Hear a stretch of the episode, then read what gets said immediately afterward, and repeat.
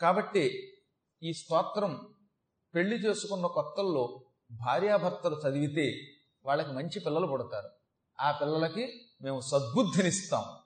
ప్రసన్న మనస్కులమై ఆ కుటుంబం ఎప్పుడు అభివృద్ధి పొందేలా చేస్తాం. వేదహీన దత్తంబైన విధి విహీనమైన కాలంబు మరి హీనమైన శ్రాద్ధం ఉపహతంబైన కుద్రవ్య యుక్తమైన సద్గుణంబగు ఈ స్తోత్ర జపము పేరు. యజ్ఞములు కాని పితృయజ్ఞములు కాని ఈ రెండు యజ్ఞాలు వేదమంత్రములతో చెయ్యాలి. ఒక్కొక్కప్పుడు సక్రమంగా మంత్రం చదివేవాడు దొరకడండి అప్పుడు ఆ యజ్ఞం పాడైపోతుంది. ఒక్కొక్కప్పుడు భోక్తలు అనుకున్నవాడు దొరకరు. కాలిగోళ్ళు పుచ్చిపోయిన వాళ్ళు దంతాలు సరిగ్గా లేని వాళ్ళు ఇలాంటివి చెప్పాడు కదా భోక్తలుగా పనికిరారని. అలాంటి భోక్త దొరికినప్పుడు ఆ యజ్ఞం పాడవుతుంది. మంత్రం సరిగ్గా చెప్పకపోయినా భోక్తలు సరైన వాళ్ళు దొరకకపోయినా లేదా అనాచారం జరిగినా కుద్రవ్యయుక్తమైన దౌర్భాగ్యపు ద్రవ్యం వచ్చినా ఏ పాపిష్టి సొమ్ము మన దగ్గరకు వస్తే అప్పుడు ఈ శ్రాద్ధం పాడవుతుంది. మరి ఎలా అప్పుడు? అప్పుట మంత్రములలో లోపం వచ్చినా తంత్రంలో లోపం వచ్చినా ద్రవ్యంలో లోపం వచ్చినా కాలం తప్పినా లేదా ఇంకేదైనా దోషం వచ్చినా సరైన భక్తులు దొరకకపోయినా ఈ స్తోత్రములు గనక ఆ శ్రాద్ధ సమయంలో చదివితే ఈ దోషములన్నీ పటాపంచలై అది పవిత్రమైన యజ్ఞంగా మారుతుంది. అంత గొప్పదవుతుంది. ఈ పద్యం అందుకే వినండి. వేదహీన దత్తంబైన అంటే వేద మంత్రములు అక్కడ సరిగ్గా జరగపోయినా విధి విహీనమైన అందులో విధి సక్రమంగా జరగకపోయినా కాలంబు మరి హీనమైన శ్రద్ధగా కాలం ప్రకారం పెట్టాలి. మధ్యాహ్నం పన్నెండు దాటాక పెట్టాలి. తిథిలో ఒక్కోసారి హెచ్చు తగ్గులుంటాయి. ఉంటాయి ఈ హెచ్చు తగ్గులు మనం నిర్ణయించలేం. అప్పుడు కూడా కాలలోపం అవుతుంది. అలా కాలలోపమైన శ్రాద్ధము ఉపహతంపైన శ్రాద్ధం మొత్తం పాడైపోయినా ఎలా పాడైపోతుంది? భక్తులు తేడా వచ్చినా లేక అక్కడికి కోడి పంది లాంటివి వచ్చినా లేక ఈ సమయంలో వాళ్ళు ఆవిడ కరెక్ట్గా భోజనం చేస్తున్న సమయంలో భక్తులు బయట ఉన్నా ఇలాంటివన్నిటికీ ఏమని పేరు అనమాట శ్రాద్ధం ఉపహతమగుట పాడైపోవుట అంటారు. అలా పాడైపోయినా కుద్రవ్యయుక్తమైన ఈ శ్రాద్ధం పెట్టినవాడు పాపిష్టి సొమ్ముతో పెట్టినా లేక కర్మగాల ఆ సమయంలో ఇంట్లోకి పాపిష్టి సొమ్ము వచ్చినా ఇటువంటి వాటి వల్ల శ్రాద్ధం పాడవుతుంది కదా. అప్పుడు ఈ స్తోత్రం చదివితే సద్గుణంబగు ఈ స్తోత్ర జపము పేరుని ఈ స్తోత్రం చదవడంతో ఆ యజ్ఞంలో ఉన్న దోషములన్నీ పోయి అది పవిత్ర యజ్ఞం అవుతుంది. ఇంకా చెప్పారండి వాళ్ళు? నువ్వు రాసిన స్తోత్రం సామాన్యం కాదు. దీనిని ఒక్క సంవత్సరానికి ఒకసారి సంవత్సరములకు ఒకసారి చదివితే పన్నెండు సంవత్సరములు హేమంత ఋతువులో పుష్కర క్షేత్రంలో మాకు తద్దినం పెట్టడం వల్ల వచ్చే ఫలితం వస్తుంది. హేమంత ఋతువులో పుష్కర క్షేత్రంలో తద్దినం పెట్టడం చాలా మంచిదట. హేమంత ఋతువులో గయలో పిండ ప్రదానం చాలా మంచిదట. కానీ మనం పన్నెండేళ్ళు అక్కడికి వెళ్ళి పెట్టగలమా? ఈ స్తోత్రం ఒకసారి పారాయణ చేస్తే తద్దినం సమయంలో పన్నెండేళ్ళు హేమంత ఋతువులో హేమంత ఋతువు అంటే తెలుసుగా మీకు? మార్గశరం పుష్యమాసం. ఈ రెండు మాసములు హేమంత ఋతువు. ఆ కాలంలో రాజస్థాన్లోని పుష్కర్లో కానీ లేదా బీహార్లో ఉన్నటువంటి గయలో కానీ శ్రాద్ధం విడిచిపెట్టకుండా పెడితే వచ్చే ఫలితం వస్తుంది. శిశిర ఋతువున ఇరవై నాలుగు సంవత్సరములు ఈ స్తోత్ర పారాయణ చేస్తే శిశిర ఋతువులో శిశిర ఋతువు అంటే మాఘం పాల్గొనం ఈ రెండు మాసములలో కాశీ వంటి దివ్యక్షేత్రాల్లో యాత్ర చేస్తూ క్షేత్రాలకు వెళ్ళినప్పుడు ఎప్పుడు వీలుంటే ఎప్పుడు పెట్టాలని చేస్తాం కదా? అక్కడ పిండ ప్రదానం చేయటం వల్ల ఏది ఇరవై రెండేళ్ళు వరుసగా శిశిరు ఋతువులో కాశీ వంటి దివ్యక్షేత్రములలో పిండ ప్రదానం చేయడం వల్ల వచ్చే ఫలితం ఈ స్తోత్రాన్ని తద్దినం సమయంలో ఒక్కసారి చదివితే వస్తుంది ఎంత ఫలితం వస్తుందో ఆలోచించండి. వసంత గ్రీష్మంబుల పదహారేసి హాయనంబులను వసంత ఋతువు అనగా చైత్ర వైశాఖ మాసములు. గ్రీష్మ ఋతువు జ్యేష్ఠం ఆషాఢం. ఈ వరసగా ఈ నాలుగు నెలలు తీర్థయాత్రలు చెయ్యండి చేసి సప్తమోక్షపురాల్లో పిండ ప్రదానం చెయ్యండి పితృదేవతలకి. నాలుగు నెలలు తీర్థయాత్రలు ఆగకుండా చేస్తూ సప్తమోక్షపురాలలో పిండ ప్రదానం చేయటం వల్ల వచ్చే ఫలితం ఒకసారి రెండుసార్లు కదట పదహారేళ్ళు వరసగా చేయటం వల్ల వచ్చే ఫలితం ఈ స్తోత్రం ఒక్కసారి చదివితే వస్తుంది. అసలు నాలుగు నెలలు తీర్థయాత్ర చేయడం అంత కష్టం? ఆ తీర్థయాత్రలు కూడా మోక్షపురాల్లో చేయాలట.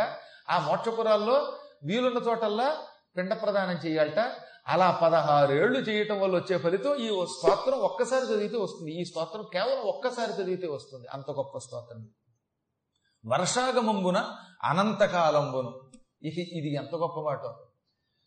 నీ యావజ్జీవితం వర్షాకాలం వచ్చినప్పుడల్లా అంటే శ్రావణం భాద్రపద మాసాల్లో యాత్రలు చేసి పితృదేవతలకు ఆయా క్షేత్రాలలో పిండ ప్రదానం చేయటం వల్ల వచ్చే ఫలితం ఈ స్తోత్రం ఒక్కసారి చదివితే వస్తుంది. ఓ మనిషి ఎనభై ఏళ్ళు బతికాడు. ఈ ఎనభై ఏళ్ళు వర్షాకాలంలో తీర్థయాత్రలకు వెళ్ళగలడా?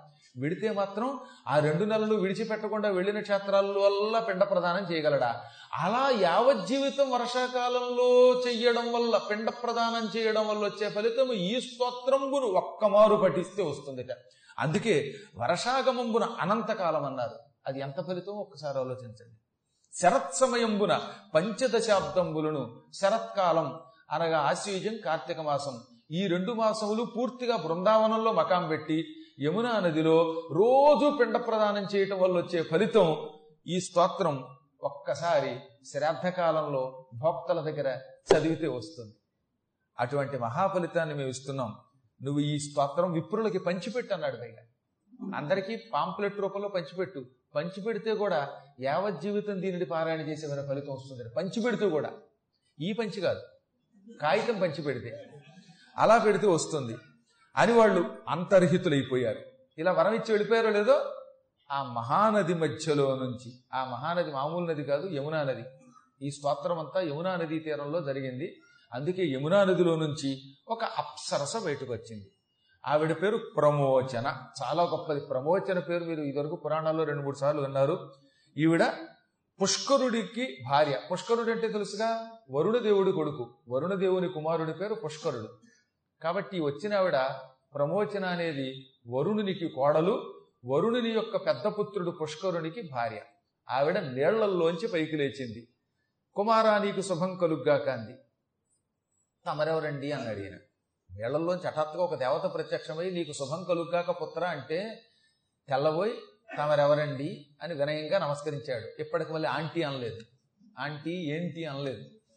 వినయంగా నమస్కరించి మాత నీవెవరు? అని అడిగితే నాయన నీకు అత్తగారి నాయన అని నాకు ఇంకా పెళ్ళి కాలేదన్నాడు నేను బుర్రగొక్కుని. జుట్టు బాగా ఉందిగా అందుకని బుర్రగొక్కుని నాకు ఇంకా పెళ్ళి కాలేదు తల్లి అంటే అందుకే వచ్చాను ఆయన అల్లుడు పుత్రుడితో సమానుడని శాస్త్రం చెబుతున్నది.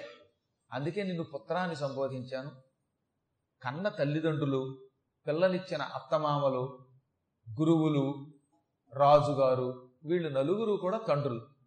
అలాగే వీళ్ళ భార్యలు తల్లులు. అందువల్లే పుత్రాన్ని సంబోధించాను నేను ప్రమోచన అని పిలువబడే ఒక అప్సరసని. పూర్వం పాల సముద్రం చిలికినప్పుడు పుట్టాను నేను కూడా. ఆ తర్వాత వరుణదేవుని కుమారుడు పుష్కరుడు నన్ను ప్రేమించి వివాహం చేసుకున్నాడు.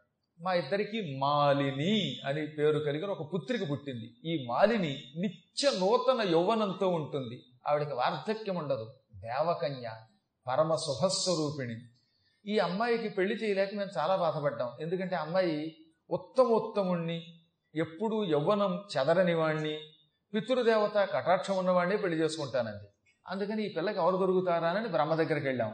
అప్పుడు బ్రహ్మ అన్నాడు వార్ధక్యం పొంది పితృదేవతా కటాక్షంతో పునర్యౌవనం పొందబోయే ఒక మహాత్ముడు మీ దగ్గరికి వస్తాడు అతనికి ఇచ్చి పెళ్ళి చెయ్యి అన్నాడు.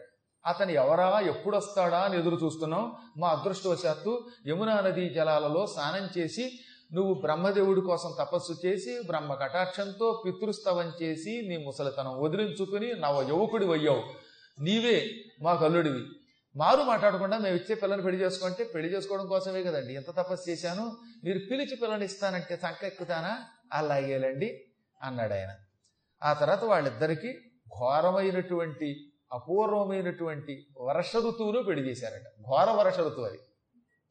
వరుణదేవుడు కదా ముహూర్తం పెట్టించేట మనవరాలికి. వరుణుని యొక్క కొడుకు పుష్కరుడు అని చెప్పాను మీకు. పుష్కరుడి యొక్క కూతురు మాలిని. అందుకే వరుణదేవుడు ఈ రుచి పెళ్ళికి ఒప్పుకోగానే ఓ మంచి ముహూర్తం పెట్టాడు. అది శ్రావణమాసం. శ్రావణమాసం యమునా నదీ తీరంలో పెద్ద పందిరేశారు ఇక పందిరేయగానే ఘోర వర్షం కొట్టిందిట. వరుణుడు ముహూర్తం పెడితే అలాగే ఉంటుంది. మహానుభావుడు ఆయన ముహూర్తం పెట్టాడు. దంప దంప దంప దంప వర్షం ఒత్తేసిందిట. ఈ వర్షంలో పెళ్ళెలాగా అనుకునే లోపే పందిళ్ళు కొట్టుకుపోయాయి. ముహూర్తం కోసం ఎదురు చూస్తున్నటువంటి బ్రహ్మగారులు కూడా ఎగిరిపోయారట ఏకంగా పెళ్ళి చేయించడానికి వచ్చిన పురోహితులు కొట్టుకుపోయారు. ఒక్క పెళ్ళి కొడుకు పితృదేవతా కటాక్షంతో ఉన్నాడు. పెళ్ళి కూతురు ఎలాగో వరుణదేవుని కూతురు కనుక ఈ వరదలో అవన్నీ ఏం చెయ్యవు. వరుణదేవుడు ఎలాగో అక్కడ ఉన్నాడు ఆయన అది ఏమీ చేయదు వర్షం. వరుణుని కుమారుడు కూడా కొట్టుకుపోలేదు. ప్రమోచన కొట్టుకుపోలేదు. తక్కిన వాళ్ళతో కొట్టుకుపోయారట. అప్పుడు అన్నాడు రుచి ఈ పెళ్ళి నేను చేసుకున్నాడు బాబు. పెళ్ళి ముహూర్తం మరొక అరగంట ఉందనగా ఇంత వరద వస్తే ఈ వరదకి ఈ యమునా తీరం అంతా వరదలో పడి బురదైపోతే మా వాళ్ళంతా కొట్టుకుపోతే ఇక పెళ్ళేమిటి అన్నాడు. అప్పుడు వరుణదేవుడు తెల్లబోయి నేను అప్పుడప్పుడు పెళ్ళిళ్ళు ఇలా పాడు చేసేవాడిని వర్ష రూపంలో వరదల రూపంలో. దానివల్ల ప్రజలు ఎంత బాధపడుతున్నారు ఇప్పుడు నాకు అర్థమైంది అన్నట్ట. తందాక వస్తే తెలిసింది ఆయన కూడా. చక్కగా కృష్ణానదీ తీరంలో పెళ్ళి పందిళ్ళు పోగొట్టేసినప్పుడు ఆయనకేమనిపించలేదు ఇప్పుడు మనవరాలు పెళ్ళి అయిపోగానే ఆయన బాధపడి వెంటనే అన్నపూర్ణాదేవిని తలుచుకున్నాడు. కాశీ అన్నపూర్ణాదేవిని. టక్కున ఆవిడ ప్రత్యక్షమైంది ఆవిడ కటాక్షంతో టిక్ టిక్ టిక్ అని మాయాబజార్లోగా పందిరి పందిరి కింద వచ్చిందట. కొట్టుకుపోయిన వాళ్ళంతా వచ్చారట. ఏం పిండి వంటల భోజనాలు వచ్చేయండి? ఏ క్యాటరింగ్ వాడు తేవక్కర్ లేకుండా